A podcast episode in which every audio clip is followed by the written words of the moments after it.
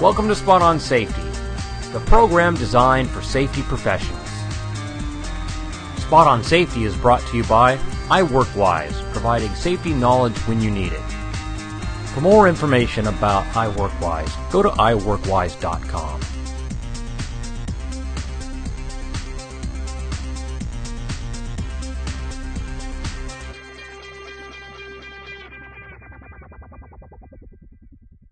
Welcome to Spot on Safety, Episode 23 Walking Surfaces, with your hosts, Amy Does and Dan Smiley.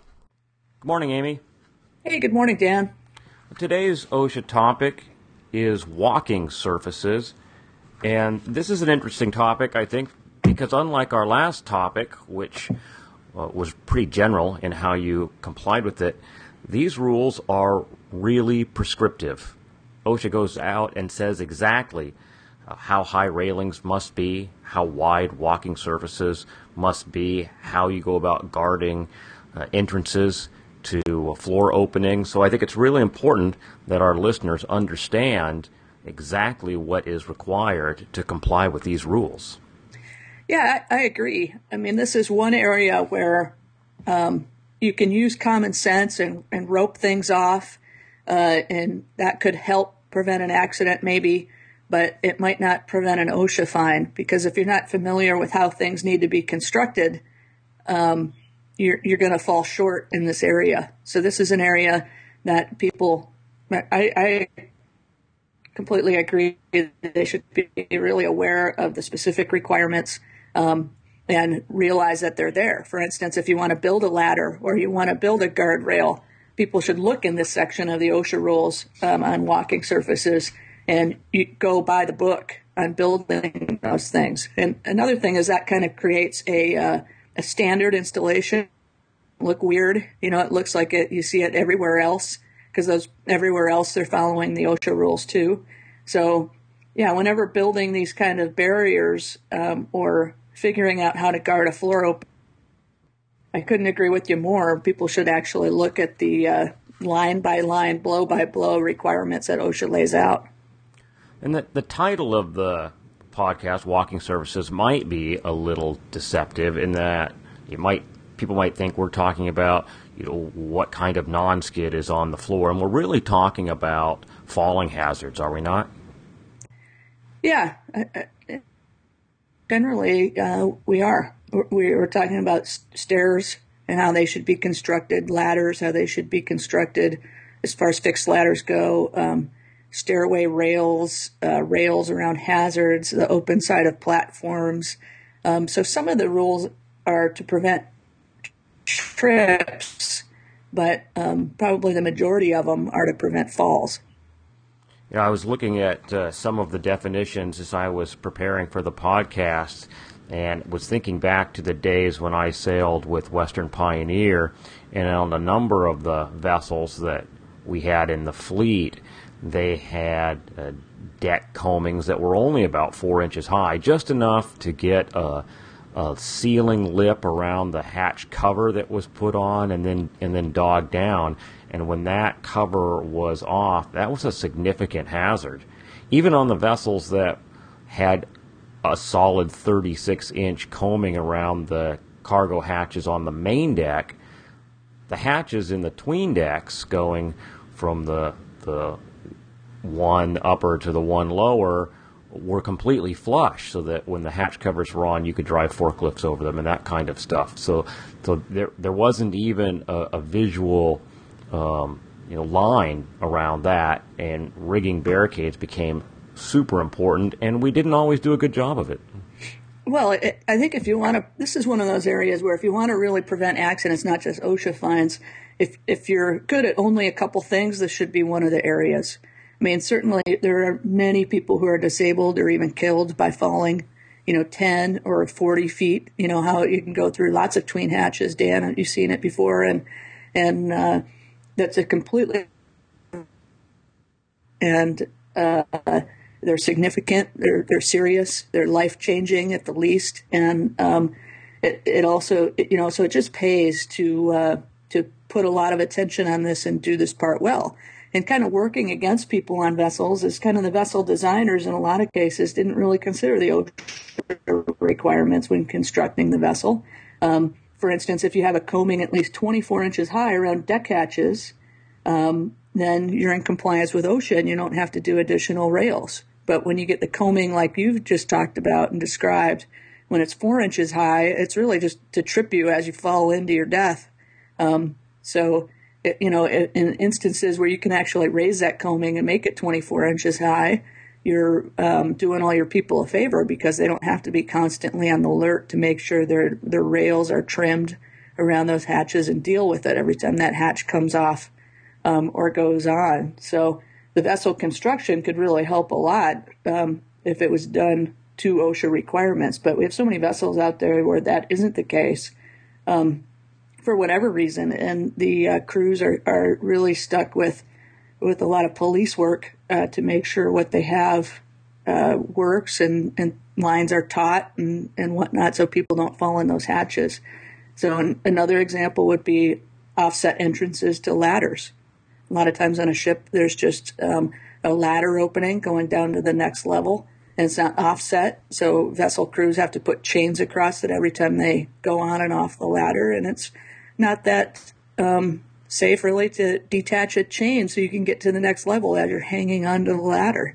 So the options are are much better if you can if you have the total luxury of handling it during the construction of the vessel.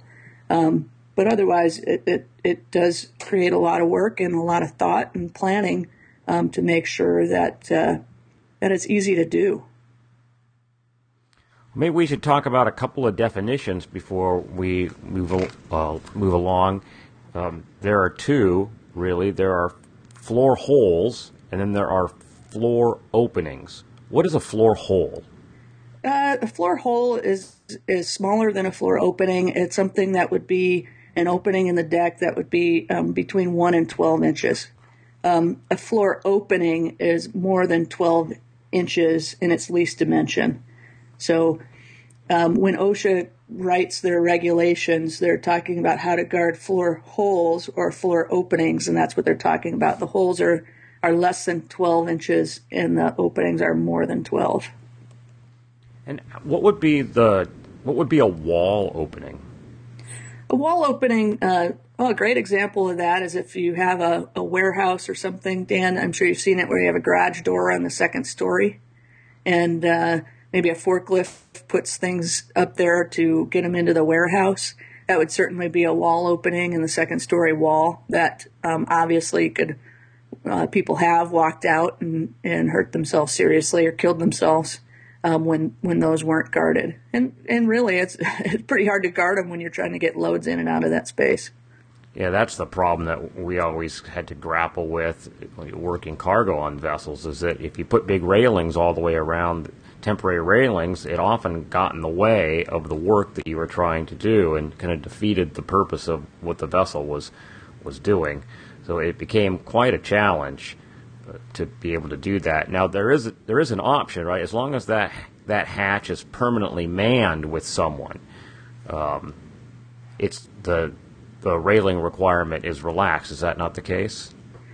Um, there are some provisions um, that are vessel specific, not really general industry, but um, there are some provisions where you can have the rail down on the deck um, that is in the direction the cargo is going back and forth, as long as no one's around there um, and only one out of the three sides is down. Um, and then it gets put up immediately as soon as cargo isn't being worked anymore. And there is a provision where if you don't have the hatch cover on and you don't have rails around it, you can have someone there constantly attending it uh, to warn people not to fall in the in the hole. So as we go down the, the different scenarios, what would be the requirements for guarding for floor and wall openings? Um, generally, you, you have just two choices. You put a cover over it that's strong enough you could walk across and doesn't get dislodged from kicking it around and, and stuff, or um, you put standard guardrails around it. And a standard guardrail is generally 36 to 42 inches high to the top rail, and it also has an intermediate rail, and that rail is approximately halfway in between um, the the floor or deck and the top rail. So normally, if your if your top rail was 42, your mid rail would have to be at 21. Um, or if your top rail was 36, your mid rail would be at 18. So when I, a lot of times you see that pretty good job of guarding the top part, but they forget about the mid rail. And that's a big opening. So let's say you were to trip on something near that hatch, it would, obviously would be pretty easy to fall between uh, that 42 inch top rail and the deck. Um, so those are your cover or, uh, or put a railing up. What about the height requirement? Is there is there a, a height below which these requirements don't apply? Well, for floor holes, that's a smaller one again. Um, you, if someone can accidentally walk in it, um, it needs to be covered or guarded. But when you have um, floor openings or uh, open sided platforms, perhaps uh, the, the rules kick in if the drop is four feet or more. So that's when you would need um, either to definitely get it covered or on the edge of a platform. You can't do that. So your only real choice is to put in a railing. I see the term toe boards used in a number of places throughout the regulations. Do you have a definition for a toe board and when they're required? Uh, a toe board is generally used. It's it's a vertical piece. It's often let's say if it's made out of uh, steel flat bar, maybe it would be a quarter inch thick by four inches tall, and that flat bar would be on end at the edge of decks. Um, and what that does is it prevents um, your foot from sliding over the edge. Uh, so you have this lip basically at the bottom of your railing. Um, and the other thing it prevents is tools. If you have a tool sitting on the platform or on the edge of the deck, it prevents you um, from kicking that or dropping it onto someone's head below, perhaps. So um, a standard rail, um, we talked about the top rail being four inches, and um, having a mid rail um, should also have a, a toe board uh, to prevent those objects um, from being uh, kicked over the edge and to uh, to provide basically a little bit more of a barrier. So it's part of a standard railing assembly. Okay, so we've seen the, the height requirement, the toe board requirement. Is there a load requirement for these railings? Yeah, the railing is not even too onerous. Um, they have to be capable of withstanding a load of at least at least 200 pounds applied in any direction but up on the top rail. So if you think about 200 pounds, obviously most crab line or, or any kind of rope, seine twine even, would be have a 200 pound breaking strength. Um, so it just has to be substantial enough to kind of, I guess a person could lean on it um, and not not fall in. Also, it's generally um, accepted. It's not exactly in the OSHA regulations, but kind of the rule of thumb with uh, if you're using soft lines for rail rails that uh, you shouldn't have more than six inches of sag in it. So you have to maintain them pretty taut um, so that you d- can't deflect them more than six inches. So that way, if you fall into it, it doesn't completely sag and you go tumbling over. Well, we're talking about load bearing. What about grab handles where you have openings in the walls? Um, basically, if you're um, where grab handles are needed is if you're going to go through an opening. Let's say you're you're uh, stepping off an upper deck and onto a fixed ladder if your ladder doesn't extend three feet above the surface where you can just walk through and use those side rails to hang on to, um, you should have a grab grab handle basically to make your um, entrance and exit from that ladder safe. So grab handles are usually um, at least 12 inches long, and they give at least three inches of clearance behind them so that you can wrap on that grab handle. Um, it has to be, you know, anchored sufficiently um, to be strong enough. So if you do grab it, obviously it's not going to come off the wall with and you fall down along with it. So just it has to be strong enough, about 12 inches long, about three inches away from the wall, and installed wherever um, wherever you need it to help your your uh, exit and entrance on and off that ladder. And we've installed them in places where we routinely mount Jacob's ladders for people coming on board the vessel from another vessel alongside. Uh, seemed like that was the the only way to really accomplish what we needed to do was to install grab handles. Yeah, and I think you know in everyone's career you get enough experience, not just on vessels but in shore facilities where um, you are faced with getting on and off a ladder where you really wish there was a grab handle, um, and there isn't. So that's a good sign. Uh, if you know, you should climb all the ladders in your facility if you're responsible for this kind of thing, and make sure getting on and off is easy. Here's a topic that you know, I've spent a lot of time dealing with because we have ships and barges all over the country that we need to get on and off, and that's gangways and dealing with means of, of accessing the vessel. Can you talk about OSHA's position on those kinds of things?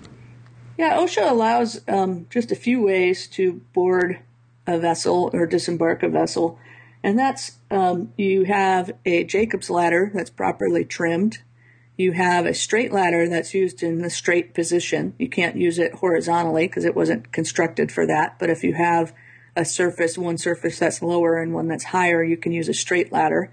In both of those installations, you often see a cargo net under them. So if someone were to fall off, you'd have a second chance. Um, and then the, the final way is to have a gangway. And the gangway also has to have a proper, properly trimmed top rail in a mid rail. Uh, many of them don't. They're, the walking surface should be non slip. Uh, they shouldn't be used where the angle is so severe that it, you lose your shoes basically as you're walking up and down it, or um, the angle makes it dangerous. Uh, and it has to be basically guarded at that transition point where it goes onto your vessel so that there isn't a gap where somebody could fall through between the vessel rails and where the vessel rails end and the gangway starts. So obviously, as the vessel rises and falls with the tide, um, those little transition lines that are usually used to guard that transition point on a gangway have to be trimmed um, accordingly, maintained. Um, so there's a little bit of work once you get a gangway in place, making sure that top transition point stays safe. Um, but the the big thing is is a vessel has to have one. Basically, if you're tied up to a dock, you have to have a safe means of getting on and off. Um, gangway is probably accepted as one of the safest ways. Um, so having a gangway and then making sure it's, it's, proper and easy to use and get on and off the vessel and and uh, and has good rails is is really the first step for a lot of vessels. The other struggle that we've been having is uh, getting people on and off when when we're out at sea, and you know some of our barges have um, ladderways cut into the skin of the barge. They've got um, I forget what you call them, but they're you know they're are cut out ladderways. Does OSHA accept that as a means of of boarding or not? I don't. Yeah, they, they do they're not specifically listed in the OSHA reg, but I've never seen it challenged if there was a fixed ladder provided for boarding the vessel. I've never seen OSHA challenge that. I think we've covered a lot of the topic. Is there yeah. is there anything else you want to add in closing? Yeah, um, there is. You know, so often with OSHA, it's it's actually one of my pet peeves about them in some ways is that um, there are a couple strange provision sometimes where you information for, and this is, is one of them. We talked about the three ways that are acceptable to OSHA for getting on and off the vessel, and those are listed both in the Shipyard Standards 1915 and in the Longshoring Standards 1918.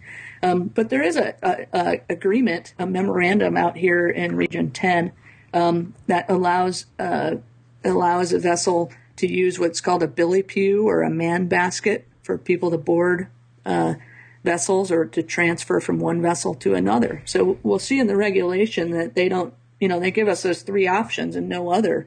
But there is an agreement with the industry um, in Washington and Alaska, at least, and I would imagine probably in the Gulf of Mexico, although I don't know for sure, where you can use these man baskets. And when you use the baskets or the Billy Pughs, um, there are a set list in this letter of agreement of things you have to do. Um, people have to be wearing flotation when they're in the basket. You can't have a bunch of tools or luggage or mail in the basket with people, not an excess of it. You have to make a dry run with the basket to make sure your crane path is clear before you actually put people in it. You have to do a two minute orientation um, before people ride it to tell them what they need to know to safely ride it. Um, you know, and whenever you're lifting people with a crane, you have to have an anti-two block device installed so that the crane operator maybe he's concentrating on the people in the basket and he he could um, suck up the ball of the crane and shear off the wire um, and drop everybody. So the anti-two block is a little device that one part hooks on it's kind of a proximity switch and one part hooks on the crane ball and one on the tip of the crane. So when they come together it shuts off the hydraulics so you don't uh, drop that basket. So there's a whole bunch of rules about Billy Pughs and man baskets that you won't find in the osha rules. Um, but uh, we actually worked out um, that agreement maybe 10 years ago with the alaska fleets um, because uh, i don't know how many of our listeners have tried to board a a vessel in the Bering Sea, you know, from another vessel and tried to do it on a Jacob's ladder. And although it's allowed by OSHA, um, we made a pretty convincing case that these man baskets hoisted by the crane are, are much safer. And I think when OSHA went out to do some inspections, uh, they changed their mind and wholeheartedly agreed. Um, but the regulations didn't catch up. So that's um, one of those things where if you're not in the know, you don't know. And uh, and you won't find that in the regs. So I guess that's the last thing I wanted to add is is uh, there is some of that, and uh, there might be good good options for using a man basket um, for situations where um, any of the three other ways OSHA says you can use any of those ways um, don't work that well. So it might be a good option for some folks. Well, great. Well, thank as always, Amy. I really appreciate you taking your time to help me and our listeners get through some of these issues. Um, until next time. All right. Thanks, Dan.